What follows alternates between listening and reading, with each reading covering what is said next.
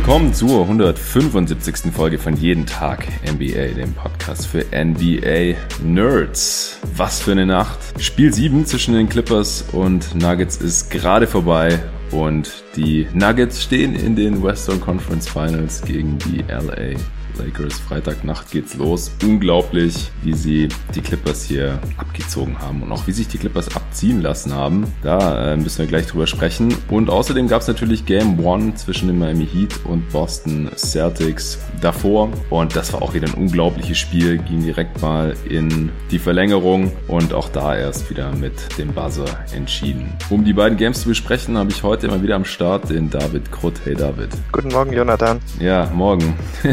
Wie geht's dir jetzt? Also erstes Mal nach dem Schock gerade, dass die Clippers rausgeflogen sind und für dich als Celtics-Fan war natürlich Spiel 1 wahrscheinlich auch ähm, ja, extrem nervenaufreibend am Ende, oder? Hast du dich schon wieder erholt jetzt nach drei Stunden? Ja, auf jeden Fall. Spiel 7 hat das Ganze natürlich wieder gut gemacht. Ich war eigentlich ein bisschen enttäuscht, dass die Clippers so verloren haben, aber unglaublich starkes Spiel von den Nuggets und ich gönne es ihnen auch auf jeden Fall, dass sie so zurückkommen konnten. Hm. Ja, und, und bezüglich deiner Celtics, wie hast du das verdaut? Ja, ich fand es ein bisschen schade, weil hätten sie einfach normal weitergespielt, hatte ich den Eindruck, dass sie dann noch hätten gewinnen können. Aber am Ende haben sie einfach gar keine richtige Offense mehr gelaufen und ähm, dann hat Miami einfach besser gespielt, bessere Looks kreiert.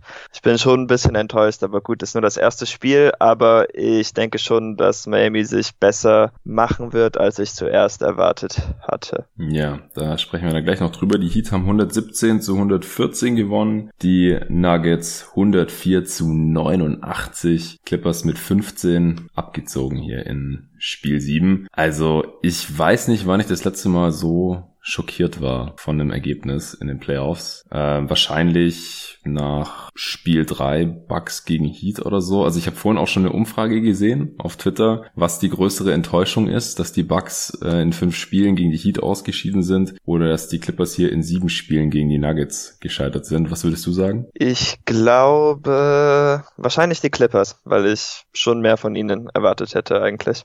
Ja, aber wenigstens war es eine knappe Serie. Also, es waren wenigstens sieben ja. Spiele, sie haben drei Spiele gewonnen. Also klar, ich hatte auf die Clippers in fünf gesetzt und auf die Bucks in sechs. Und ich, also ich habe trotzdem auf die Bucks äh, geklickt bei der Umfrage auf Twitter, aber es waren 90 Prozent, haben das so gesehen wie du, aber es ist halt auch äh, absolute Recency Bias, fünf Minuten nach Abpfiff. Klar, äh, ja, ist auch die Art, wie sie verloren haben, ein wenig, denke ja. ich, weil sie waren ja schon jetzt mehrere Male ziemlich knapp vor dem Ziel und haben es dann einfach liegen lassen. Ja, auf jeden Fall. Ja, müssen wir drüber sprechen, auf jeden Fall. Ähm, was würdest du sagen, war so der große Faktor, warum die Nuggets hier heute so deutlich gewinnen konnten? Also das Wichtigste für mich war eigentlich, dass sie von vornherein einfach Jokic ziemlich viel gedoppelt hatten. Und das fand ich eigentlich eine fragwürdige Entscheidung. Das hat zwar am Anfang des Spiels nicht so viel hergegeben für die Nuggets, aber äh, je länger das Spiel dauerte und gerade im dritten Viertel, das erinnerte dann auch ein bisschen an damals, als die Rockets den Comeback gegen die Clippers hatten, fielen einfach Unmengen an Dreier für die Nuggets. Und ähm, ja, dann sind sie eigentlich wie in den beiden vorigen Spielen in dem Viertel mehr oder weniger weggerannt und die Clippers konnten dann einfach nicht mehr aufholen, haben auch gar nicht so gute Würfe genommen im letzten Viertel, fand ich, und ähm, sind auch gar nicht mehr wirklich zum Korb gekommen. Ja, und wenn sie zum Korb gekommen sind, dann ging da dann auf einmal irgendwie auch nichts mehr. Also da kam dann ja. eins zum anderen. Das war wirklich krass. Also, äh, um vielleicht den Spielverlauf nochmal äh, kurz aufzuzeichnen, nach dem ersten Viertel war es äh, ausgeglichen, 24 zu 24. Zur Halbzeit haben die Clippers mit zwei Punkten geführt. Es war ein knappes Spiel. Man hatte so das Gefühl, dass äh, die Clippers eigentlich ganz gut spielen und dass der Vorsprung eigentlich noch größer hätte sein können. Und dann das dritte Viertel haben die Nuggets mit 10 gewonnen, 28 zu 18. Da äh, ja, haben sie dann angefangen, besser zu treffen. Jokic hat ständig aus den Double Teams rausgepasst. Und bei den äh, Clippers ging dann nicht mehr so viel. Sie haben dann ihre Führung auch abgegeben. Und dann sind die Nuggets halt immer weiter äh, davongezogen. Also Ende des dritten Viertels äh, haben sie dann einen äh, 7 zu 0 Run hingelegt. Ähm, die Clippers waren schon wieder mit 13 vorne gewesen in dem Viertel, glaube ich. Und dann äh, im vierten Viertel ging halt gar nichts mehr bei den Clippers. Das war unglaublich. Äh, die haben von den ersten 14 Wurfversuchen, glaube ich, nur einen getroffen, wenn ich mich nicht verzählt habe. Genau, Genau, also und das war, also für mich sah das schon fast aus wie ein Offensive Interference, der äh, Putback von Harrow. Ja. Green war es vielleicht? Das war Green. Green, Green ja, war genau. das erste Field Goal dann, genau. Das, also das war ja genau, es war ein Putback, Dunk, also eigentlich auch zuerst mal nicht getroffen und dann er hat ihn reingemacht. Also ich, ich kann hier auch mal kurz im vierten Viertel äh, das äh, Play-by-Play -play hier mal kurz bemühen. Also es hat angefangen, George hat einen Dreier verballert. Dann hat George einen Layup verlegt. Dann hat Kawhi Leonard einen Pull-Up-Jumper nicht getroffen. Dann hat Joe Michael Green einen Dunk nicht getroffen. Also nicht mal ein Dunk ging mhm. in diesem Stretch. Dann äh, Paul George Turnover. Kawhi Leonard Dreier daneben geballert. Äh, Lou Williams Layup nicht getroffen. Und das war auch so, der, der war schon drin. Also dieser Layup, der, der ist wieder raus. Dann hat ähm, Green zwei Freiwürfe bekommen. Aber wie gesagt, das erste Field Goal hat noch eine Weile auf sich warten lassen. George hat noch einen Dreier verballert. Kawhi Leonard wieder einen Pull-Up-Jumper daneben. Und halt auch Würfe, die die beiden normalerweise treffen treffen können, aber wir haben es ja schon gesehen in diesen Stretches in den vorigen Spielen. Äh, offensichtlich müssen diese Würfe nicht immer fallen und wenn sie dann auf der anderen Seite gehen, dann haben die Clippers halt auch mal ein Problem. Morris hat einen Dreier daneben geballert. Michael Green äh, hat einen Eckendreier gebrickt. Paul George nochmal eine Turnover gehabt, einen schlechten Pass, dann wieder Pull-Up-Jumper von Kawhi Leonard daneben. Der hat in dem Spiel auch echt richtig mies getroffen und da hat dann Michael Green den äh, Tip-Dunk gehabt. Das war das erste Field Goal und da waren weniger als fünf Minuten zu spielen, noch im vierten Viertel und die Nuggets waren schon 15 Punkte vorne. Und äh, dann haben sie auch erstmal wieder eine Beine nichts getroffen. Leonard hat nochmal einen Dreier verballert, Paul George hat nochmal einen Dreier verballert. Also unglaublich. Ähm, Habe ich selten gesehen und das dann halt in einem Spiel 7, das äh, war schon heftig. Ähm, Jokic und Murray auf Seiten der Nuggets, beide mit krassen Spielen, oder? Ja, Jokic hatte ja schon innerhalb innerhalb von drei Vierteln, glaube ich, ein Triple-Double und dann irgendwie auch schon 17 Rebounds. Ähm, ist halt schwer, wenn man ihn doppeln will, dann scoret er vielleicht nicht unbedingt, aber ja, wenige Spieler haben ein so gutes Spielverständnis wer und er weiß genau, wen er anspielen muss. Er kann auch direkt den zweiten Mann finden, wenn äh, sein Pass abgeschnitten wird.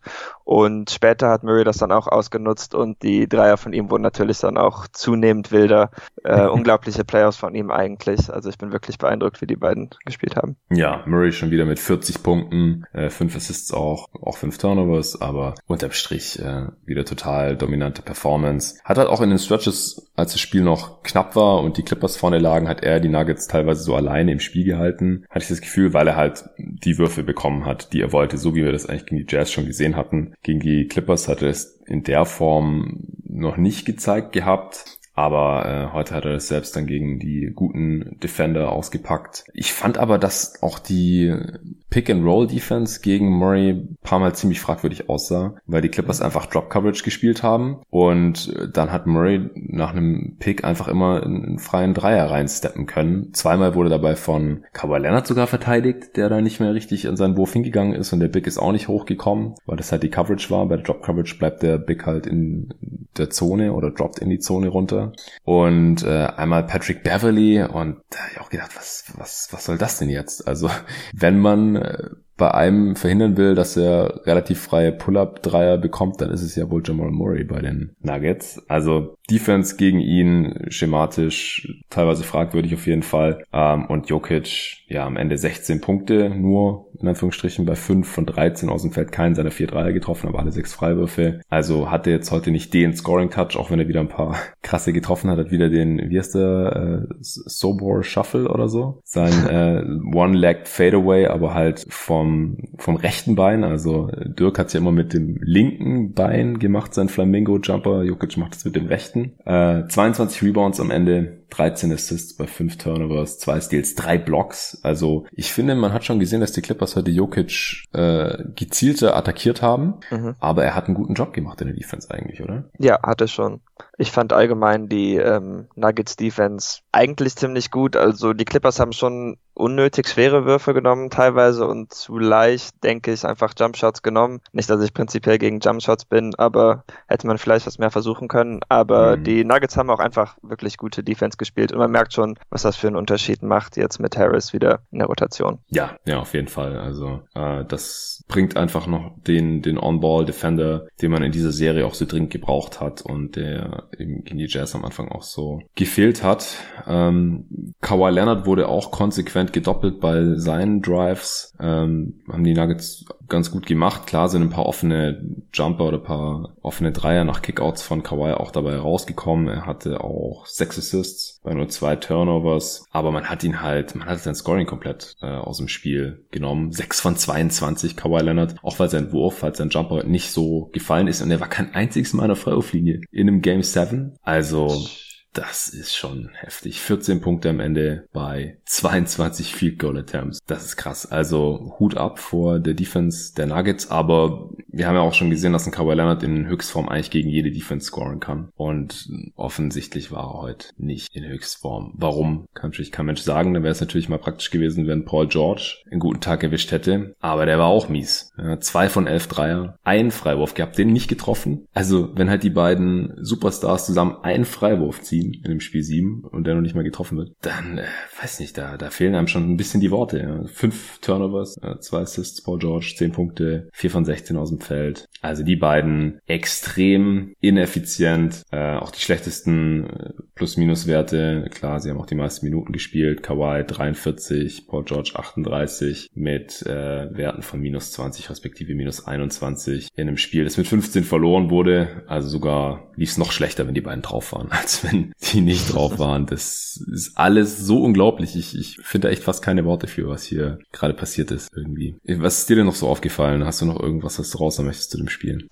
Ähm, also ich fand den verworfenen Eckendreier von Paul George, der gegen die Seite vom Brett ging, schon ja. ziemlich brutal. Ja, am Ende, am Ende dieses äh, ja, Runs, wo sie einfach gar nichts getroffen haben. Ja. ja, genau. Also das wurde wirklich immer hoffnungsloser, seine Wurfversuche. Und das fing mir auch an, irgendwann richtig leid zu tun, weil mhm. ähm, es alles so schief lief. Und ansonsten, ja, ich weiß auch nicht. Also er hat, ich denke schon, dass die richtigen Spieler die meisten Minuten gespielt haben. Harold musste man vielleicht nicht mehr unbedingt sehen in dieser Serie, aber in diesem Spiel war er eigentlich wieder ganz okay. Mhm. Deshalb tue ich mich da auch schwer, das zu kritisieren. Aber ja, die Stars waren einfach nicht gut genug und die Nuggets haben viel besser gespielt.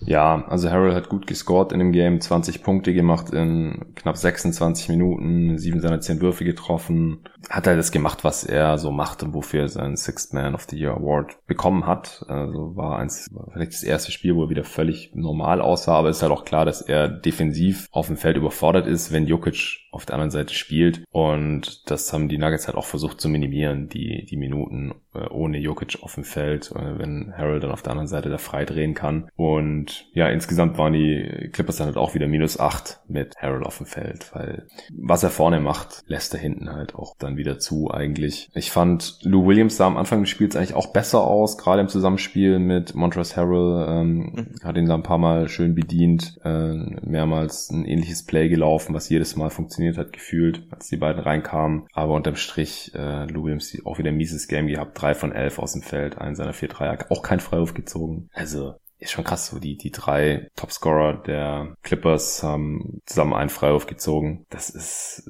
ist einfach viel zu wenig. Also sind auch einfach zu wenig dahin gegangen, wo es weh tut. Wie gesagt, sie haben versucht, ein paar Mal Jokic zu attackieren, aber das äh, hat einfach auch zu oft nicht funktioniert, beziehungsweise Jokic einfach auch extrem stark gespielt heute. Kann man nicht äh, oft genug sagen. Auch in der Defense reingehängt, ist gerannt, hat gehasselt. Das war wirklich richtig, richtig stark. Und ja, wenn halt bei den drei, drei Spielern nicht läuft, dann ist ja eigentlich fast schon ein Wunder, dass sie nur mit 15 verloren haben.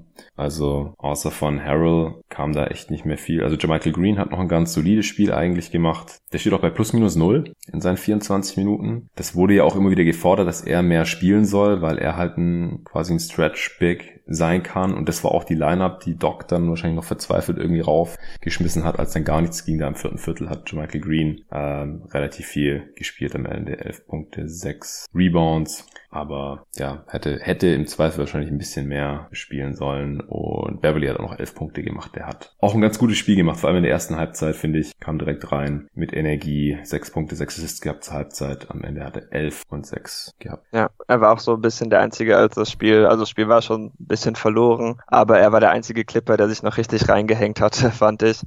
Beverly, also das war noch ein bisschen bewundernswert. Und ähm, ich fand noch äh, Landry Shamet, der war nicht besonders gut, aber ich fand cool, dass er den Dreier reingemacht hatte, nachdem er sich den Knöchel verdreht hatte. Ja, das war auch das Einzige, was er gemacht hat in dem Spiel. Ja.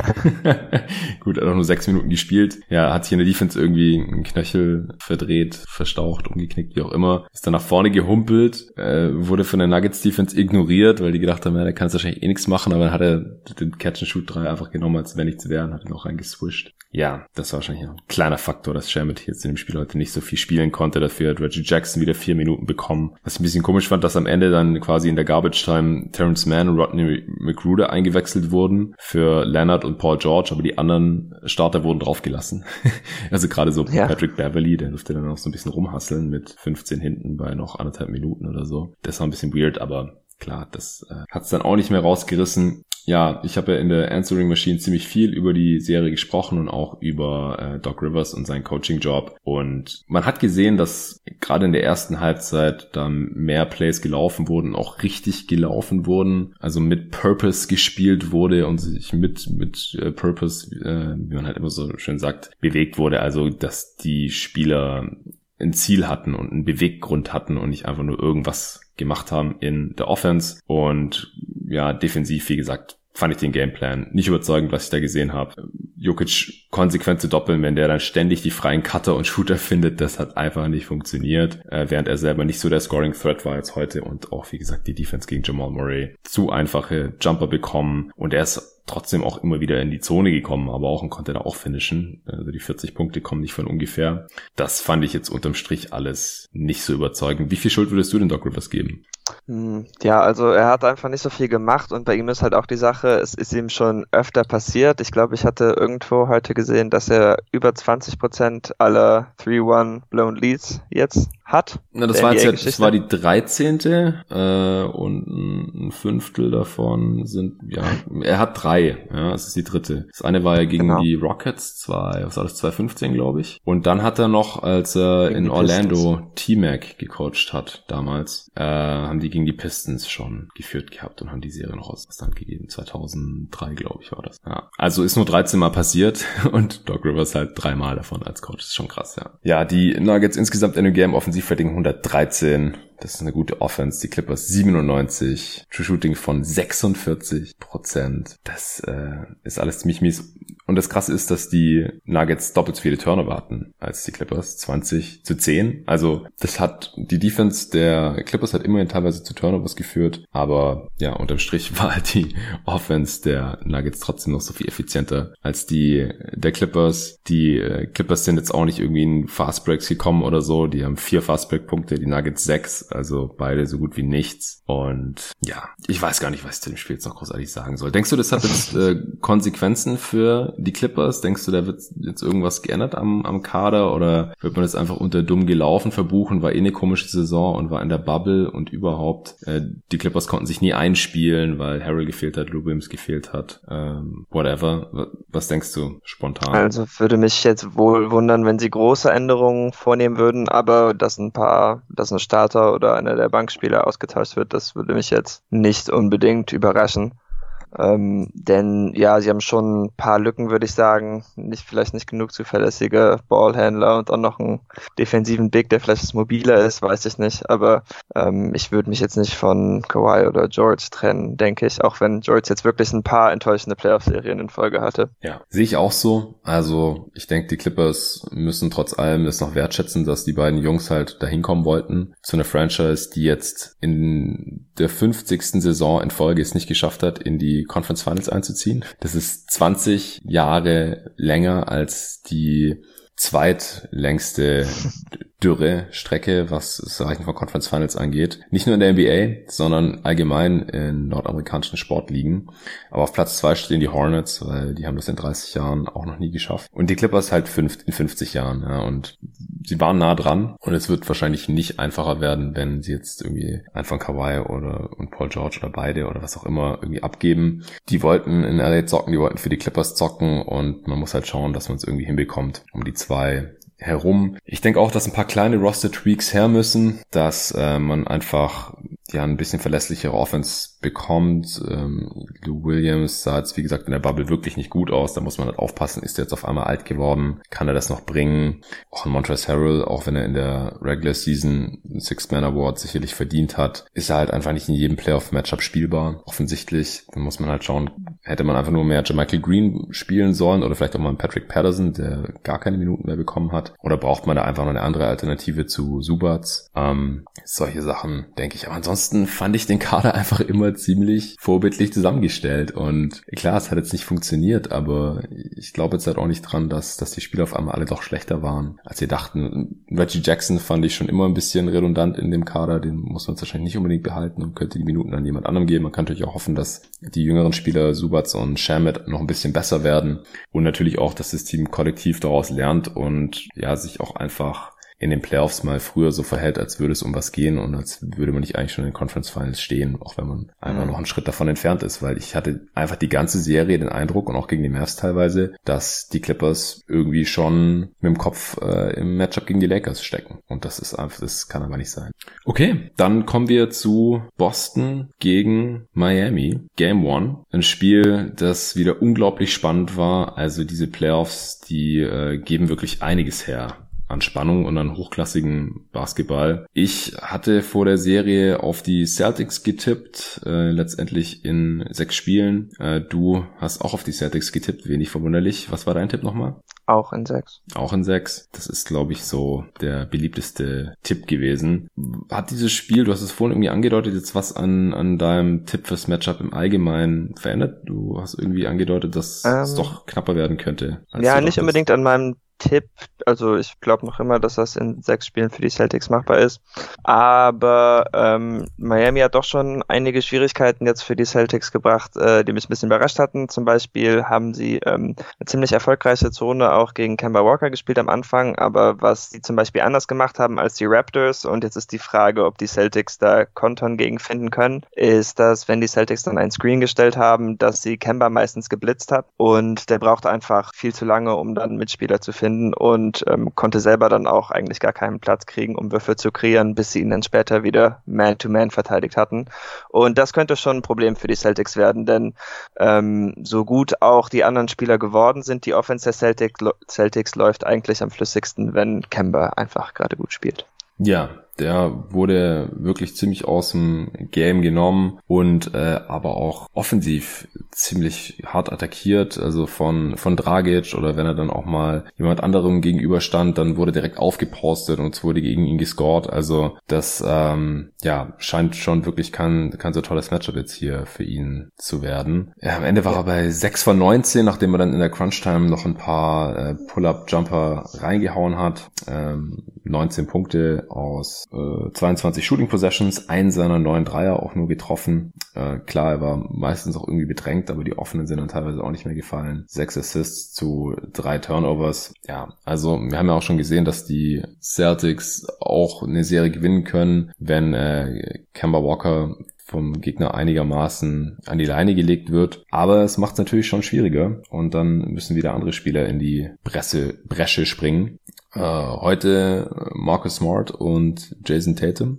Namentlich Tatum mit wieder einer krasse Statline. 30 Punkte, 14 Rebounds, 5 Assists, 3 Steals und 2 Blocks. Sah am Ende leider in der Crunch-Time nicht mehr so gut aus. Mhm. Wie hat dir sein Game heute gefallen?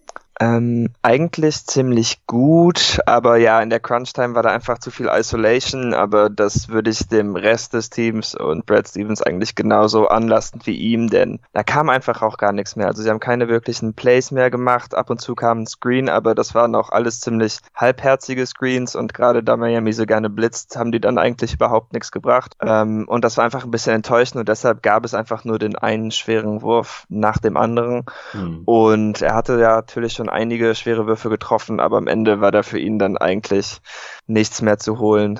Ähm, und da haben Tyler Hero und Jimmy Butler einfach schwerere Würfe. Okay, weiß ich jetzt nicht, ob sie schwerer waren, aber sie haben die Würfe wohl getroffen. Ja. Äh, zwei unglaubliche Dreier am Ende. Hm. Nach einem Pumpfake auch jeweils. Also das war schon starke Arbeit von den beiden. Ja. Ja, klar. Also man könnte es jetzt ganz einfach so unterbrechen und sagen, am Ende hat einfach das Team gewonnen, das die harten Würfe dann getroffen hat. Ähm, ja, Butler vor allem halt auch ein, Dreier mal wieder, ja, nachdem ihm ja manche schon äh, irgendwie abgesprochen haben, dass er überhaupt ein besserer Shooter als Janis ist. ähm, wir wollen jetzt hier keine Namen nennen, ja. aber er, war in der Regular Season halt einer oder der schlechteste Jumpshooter, was die Quote angeht. Aber andere auf der anderen Seite wissen wir halt auch, dass Butler halt immer mal wieder seine Würfe nicht nur nimmt, sondern dann halt auch auf einmal trifft. Wir wissen nicht genau warum, aber es ist halt einfach so. Und hier halt auch wieder hat er aus der rechten Ecke Pumpfake gegen äh, Kemba Walker war das, glaube ich. Und dann, und er stand auch so relativ schräg, finde ich, dann zum Korb schon und ja. steigt dann trotzdem oh und denkt so, was ist das denn für ein Wurf? Und dann swischt er den halt rein. Das, ähm, ja, das war krass. Ähm, anderer wichtiger Spieler bei den äh, Celtics, jetzt gerade schon angedeutet, Marcus Smart äh, mit 26 Punkten. Der hat äh, vor allem auch gleich am Anfang losgelegt. Äh, sechs seiner 13 Dreier getroffen. Also hat sie wieder fliegen lassen. Hat er wieder so einen Tag, wo er dann extrem gut getroffen hat. Mhm.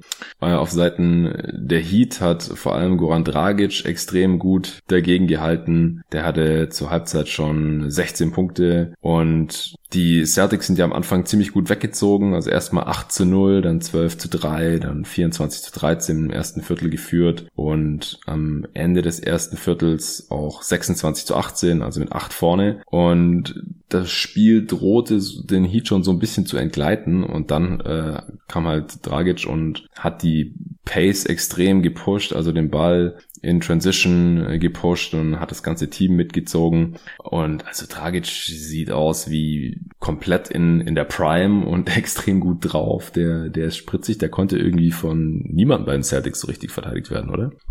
Nee, es wurde später mit Marcus Smart ein bisschen besser. Er war am Ende des Spiels 11 von 19 und ich meine im zweiten Viertel irgendwann stand er zu 7 von 10 ja, Körben zur getroffen. Zur Halbzeit, ja. Ja, genau. Ähm, ja, aber da hat sich das Spiel wirklich gedreht, denn er sieht wieder aus wie ein All-NBA-Form und ähm, Celtics taten sich schwer mit seiner Geschwindigkeit und zudem war das auch so ein bisschen der Stretch, wo Marcus Smart mir nicht so sehr gefallen hat, denn er war auch verantwortlich dafür, dass die Celtics das Spiel dann wieder ein bisschen zurückgegeben haben, denn er hat wirklich komische Dreier genommen. Ähm, er war mit Jalen Brown und Kemba Walker auf dem Platz und er hat einfach Heatchecks abgedrückt, aber dann auch zwei in Folge daneben gemacht. Da war ich ein bisschen enttäuscht. Aber gut, das ist bei ihm manchmal so, dass er gleichzeitig ja. der Grund ist, dass man im Spiel ist und auch irgendwann nicht mehr. Ähm, ja. ja, aber Dragic war wirklich stark. Ja, am Ende 29 Punkte, 7 Rebounds, 4 Assists, äh, nur ein Turnover, äh, drei seiner 6-3 getroffen, alle vier Freiwürfe und auch das beste Plus-Minus der Heat, plus 13, das ist kein Zufall heute hier, würde ich jetzt mal unterstellen, äh, war für mich der Spieler des Spiels, ähm, auch wenn dann in der Crunch-Time die äh, ja, wichtigsten Würfe in Anführungsstrichen dann andere getroffen haben. Butler hat 20, 5 und 5 rausgehauen, auch äh, gute Quoten dabei gehabt. Und äh, Tyler Hero, auch krasses Spiel aufgelegt. Mhm. 40 Minuten gespielt, was auch daran lag, dass Duncan Robinson Foul Trouble hatte. Also am Ende hat er nur vier Fouls gehabt, aber halt wieder das alte Spiel. Er hat schnell zwei Fouls gehabt, dann drei, dann halt vier. Und hat auch seine Würfe halt nicht getroffen. Zwei von sieben Dreier nur. Äh, war auch wenig freie Dreier dabei. Und Tyler Hero hat gespielt wie, wie, wie ein Veteran oder wie, wie ein Star eigentlich. Als Rookie. Am Ende zwölf Punkte, elf Rebounds, neun Assists, also fast ein Triple-Double aufgelegt. Ja, bei, bei ganz guten Quoten, zwei Turnovers, solide Effizienz. Und äh, da habe ich auf Twitter auch noch eine, eine Statistik gesehen. Der letzte Rookie, der mindestens elf Rebounds und neun Assists im Conference Finals Spiel hatte, war Magic Johnson 1980. Nicht schlecht. Ja, ich glaube, seine beiden Dreier kamen auch in den letzten paar Minuten des vierten Viertels. Mhm. Also das war schon unglaublich. Ja, also der, der kennt da wirklich nichts und ja, ballert aber ich nur nicht nur von außen drauf, sondern äh, zieht auch immer wieder zum Korb. Äh, ja, das, das war wirklich verdammt wichtig und, und verdammt stark von Tyler Hero. Äh, Bam Adebayo, auch mit einem starken Spiel, 18, 6 und 9 Assists, also hat auch immer wieder da vom High Post die Offense dirigiert, die freien äh, Cutter gefunden. Das äh, machen die doch einfach extrem gut da mit ihren, ihren Cuts. Ähm, ja, was ist dir noch so aufgefallen in dem Game? Gibt es noch irgendwelche Spieler, die wir jetzt noch nicht besprochen haben, die du irgendwie wichtig fandest? Ja, also wir haben natürlich noch gar nicht vom größten Play des Spiels gesprochen, als Bam Adebayo Jason Tatum am Ende ja, ja. der Overtime geblockt hat. Äh, richtig starker Block, denn Jason Tatum war an den anderen Spielern vorbei, aber Adebayo hat ihn dann noch erwischt. Das erinnerte mich ein bisschen an den Block von Roy Hibbert gegen Carmelo Anthony vor ein paar Jahren in der Serie zwischen den Pacers mm. und den Knicks. Und ähm, ja, danach war das Spiel dann auch im Grunde vorbei. Ja, also ich finde, da sah Tatum leider in zwei aufeinanderfolgenden wichtigen Possessions nicht besonders gut aus. Nee. Also erstmal ähm, hatte Kemba Walker ein Pull-Up-Zweier über Tyler Hero äh, getroffen zum 114 zu 113, da war noch 23 Sekunden zu spielen. Dann äh, ist Butler in der ISO gegen Tatum gezogen und hat den zweimal, also einmal beim Dribbling und dann nochmal beim Finish total weggebumpt, also einfach überpowered und äh, dann and one den Korb reingemacht. Da war noch zwölf Sekunden zu spielen, 114, 116 dann, äh, also Miami mit äh, zwei vorne. Und dann äh, wollte Tatum halt über rechts zum Korb ziehen und stopfen und da hatte Bam Adebayo was gegen und ist äh, von der Seite reingekommen und hat ihn halt echt direkt am Ring noch, also er war schon fast überm Ring, noch ganz, ganz, ganz sick weggeblockt. Also da habe ich echt kurz aufgeschrien. Das ist echt der Block der Playoffs zusammen mit dem von Marcus Smart vielleicht von der Wichtigkeit her. Aber was so die, die Athletik und, und die Wucht angeht, war, war das nochmal ein krasserer Block. Also war es nur Game One und der andere war halt Game 7. Deswegen fand ich ja. den von Smart nochmal ein bisschen krasser dagegen Norman Paul, über den ich hier im Pod auch schon mehrmals gesprochen habe mittlerweile. Aber das Ding war ja auch für die Ewigkeit. Äh, Tatum, Ausgleich, äh, dann abgewiesen. Adebayo wurde dann gefault, hat dann nur einen der beiden Freiwürfe getroffen. Dadurch noch One-Possession-Game für die Heat 117 zu 114 vorne. Ein paar Sekunden war noch zu spielen. Äh, Tatum bekommt einen sehr langen Pass. Von wem war der nochmal? War der von Smart oder ich weiß gar nicht mehr. Ja, der war von Smart. Ja, war, war wie so ein Football-Pass direkt an die andere Dreierlinie äh, eingeworfen. Tatum fängt das Ding sogar. Da sind direkt Derek Jones Jr. und Jimmy Butler zur Stelle, um ihn da zu bedrängen. Tatum fällt beim Catch auch noch hin, steht dann aber auch nochmal irgendwie auf und wirft auch noch zwischen den Händen von Derek Jones Jr. und Jimmy Butler hindurch. Also hätte auch reinfallen können, dann hätte es eine zweite Overtime gegeben, hätte ich ihm gegönnt nach den beiden äh, eher unglücklichen Aktionen da und das Spiel hätte das irgendwie auch äh, verdient gehabt, dass es dann noch in eine zweite Overtime geht, aber war dann leider ein Break, also war noch am Ring, aber war halt leider nicht drin und dann war das Ding auch durch, was dann wiederum gut war, weil Game 7 hatte dann halt schon angefangen, äh, weil dieses Spiel ja in die Overtime gegangen war. Ja, wie hat dir die Rotation der Celtics so gefallen? War da irgendwas, was, was dir nicht so gefallen hat oder was du komisch fandest? Nicht unbedingt. Es gab keinen Enes Kanter, das war schon mal gut. Ich glaube, der kann auch nicht spielen gegen dieses Miami-Team. Die haben mhm. nämlich einfach zu viel Shooting. Ähm, und ja, dann war es natürlich schwer, dass Thais sechs Fouls hatte in diesem Spiel. Sein, er fault ja eigentlich schon oft und das war in der letzten Serie nicht wirklich ein Problem, da Ibaka und Gasol eigentlich nicht so viel Druck auf ähm, den Korb bringen und dann muss man halt auch nicht so oft faulen. Aber das wird wahrscheinlich gegen Jimmy Butler und Bam Adebayo ein viel größeres Problem sein. Das heißt, das muss man beobachten und dann haben halt sowohl Grant als auch Robert Williams beide bestimmte Defizite, denke ich, gegen Miami.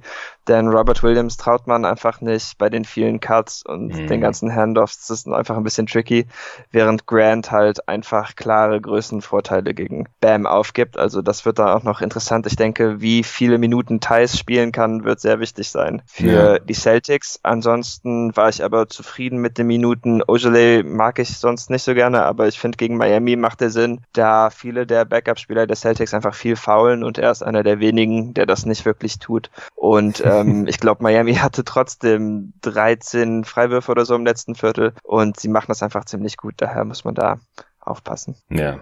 Ähm, ja. Und defensiv war mir noch ein Ding aufgefallen. Ähm, wir hatten ja noch von Kemba gesprochen. Ähm, was hier ein viel größeres Problem ist als gegen die Raptors, ist, dass die Celtics viel mehr Angst haben vor den Schützen der Heat und deshalb viel schneller switchen und das hat, ähm, das hattest du eben schon angesprochen, recht oft oder zu oft dazu geführt, dass Jimmy Butler gegen Kemba Walker stand und da müssen sie auf jeden Fall auch noch etwas finden, dass sie vielleicht ein bisschen konsequenter damit sind, dass Kemba nicht auf Jimmy Butler landet, denn mhm. das mit dem Pre-Switchen wird hier nicht so gut funktionieren, denke ich, da Miami so viele Cuts läuft, ja. dass man da schnell in Verwirrung gerät.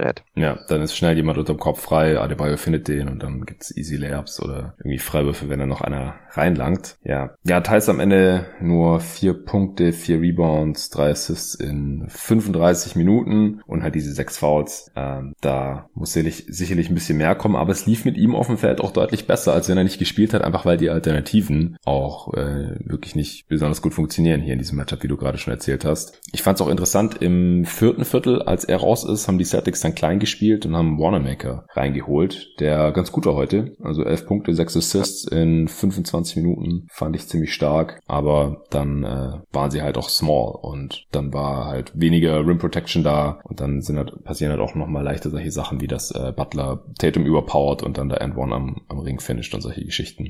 Crowder war noch ziemlich gut, 22 Punkte, 5 Rebounds gegen sein altes Team, 5 von 9 seiner Dreier getroffen, also macht da weiter, wo er gegen die Bucks aufgehört hatte. Natürlich auch ein ganz wichtiger Faktor für die Offense der Heat, äh, dass er jetzt hier die, die meisten Dreier mal wieder trifft in diesem Spiel, weil ist halt irgendwie doch ein Spieler, der dann öfter mal freier steht ähm, wenn, wenn Dragic oder, oder Butler penetrieren und solange die Dinger dann halt weiterhin mit einer sehr guten Quote treffen kann, hilft es natürlich ungemein. Äh, ansonsten Kendrick Nunn hat Minuten gesehen, sah da nicht besonders gut aus, ehrlich gesagt, 1 von 5 aus dem Feld. Äh, minus 10 ist der mit Abstand schlechteste Plus-Minus-Wert auch äh, in den 13 Minuten da. Ähm, ja, Olenek, Derek Jones Jr. und Iguodala kamen kam auch noch von der Bank. Ja, Iguodala hatte ein paar, hatte zwei Turnovers, die waren beide ganz komisch, ganz miese Pässe, also der war halt irgendwie auch nicht so on, on top of his game, hat zwar ein äh, Corner 3 getroffen, aber ja, ich denke, so von der Heatbank muss insgesamt ein, ein, bisschen mehr kommen, außer Tyler Hero. Also wenn die nächsten Spiele nicht alle so knapp und 50-50 äh, ausgehen sollen wie heute. Was noch auffällig ist, die Heat haben fast doppelt so viele Points in den Paint gescored wie die Celtics. Also die Celtics haben einfach schon sehr, sehr viel über Jumpshots gescored heute, die halt heute ganz gut gefallen sind. Äh, 48 zu 26 Points in the Paint. Die Heat haben halt trotzdem noch ein Dreier mehr getroffen. 16 von 36, die Celtics nur 15 von 42. Gleich viele Freiwürfe auch noch. Ja, also die Celtics haben deutlich mehr dann aus der Midrange noch gescored. Ja, hast du noch irgendwas zu dem Game oder irgendwelche ja, Adjustments hast du jetzt schon ein paar angesprochen für Spiel 2? Hast du noch irgendwas loszuwerden? Nö, eigentlich nicht. Hat sich dein Tipp denn geändert, oder? Äh, nee, nee, würde ich jetzt nicht sagen. Ich denke, es wird eine knappe Serie und sechs Spiele ist ja jetzt auch nicht ähm, irgendwie super deutlich. Ich denke halt nach wie vor, dass die äh, Celtics das etwas bessere Team sind. Wir müssen halt die paar Sachen versuchen zu ändern, die wir jetzt gerade angesprochen haben. Also ja, dass äh, Kemba jetzt defensiv nicht so abused werden kann. Teils darf kein Foul Trouble bekommen, weil sonst wird es schwierig mit den Lineups. Ja, ich denke, ein paar Kleinigkeiten müssen einfach besser laufen für die Celtics und dann kann unser Tipp durchaus noch eintreffen. Ja, ich habe auch den Eindruck bei so Offenses wie Miami, die so viel Karten, das wird in, ja, in einer Serie zunehmend schwieriger meistens, ja, genau. die Defensive sich besser darauf einstellen genau, kann. Genau, das denke ich auch. Also auch wenn Miami natürlich mal gegen ein Spurs-Team verloren hat, wo das überhaupt nicht der Fall war.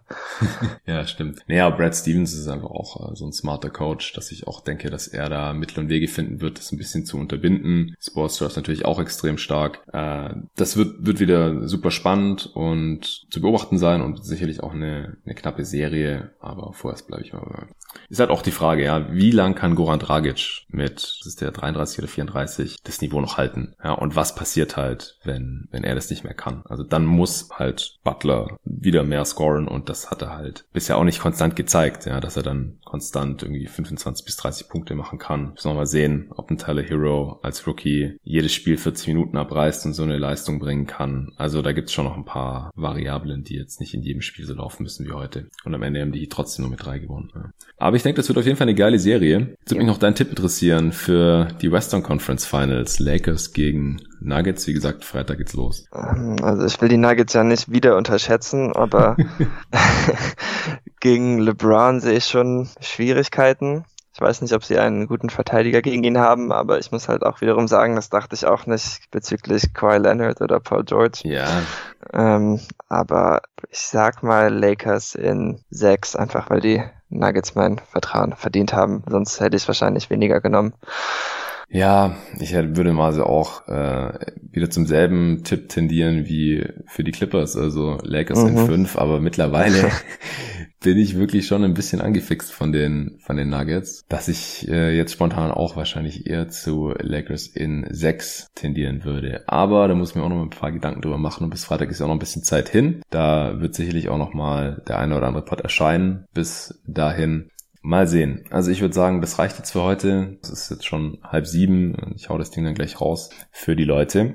Wenn ihr dieses Projekt unterstützen möchtet, dann könnt ihr das gerne tun unter Steady HQ, also S-T-E-A-D-Y-H-Q.com slash jeden Tag MBA. Da gibt es drei verschiedene Unterstützerpakete zur Auswahl. Und äh, ich muss auch noch einen Shoutout raushauen, denn äh, ich habe einen neuen Supporter bekommen die Tage. Der Marcel Feel hat eine All-Star-Mitgliedschaft abgeschlossen und gleich über ein ganzes Jahr. Das ist natürlich extrem nice. Vielen Dank für deinen Support, Marcel. Wir, wir haben in dem Zuge auch noch ein bisschen geschrieben auf Twitter.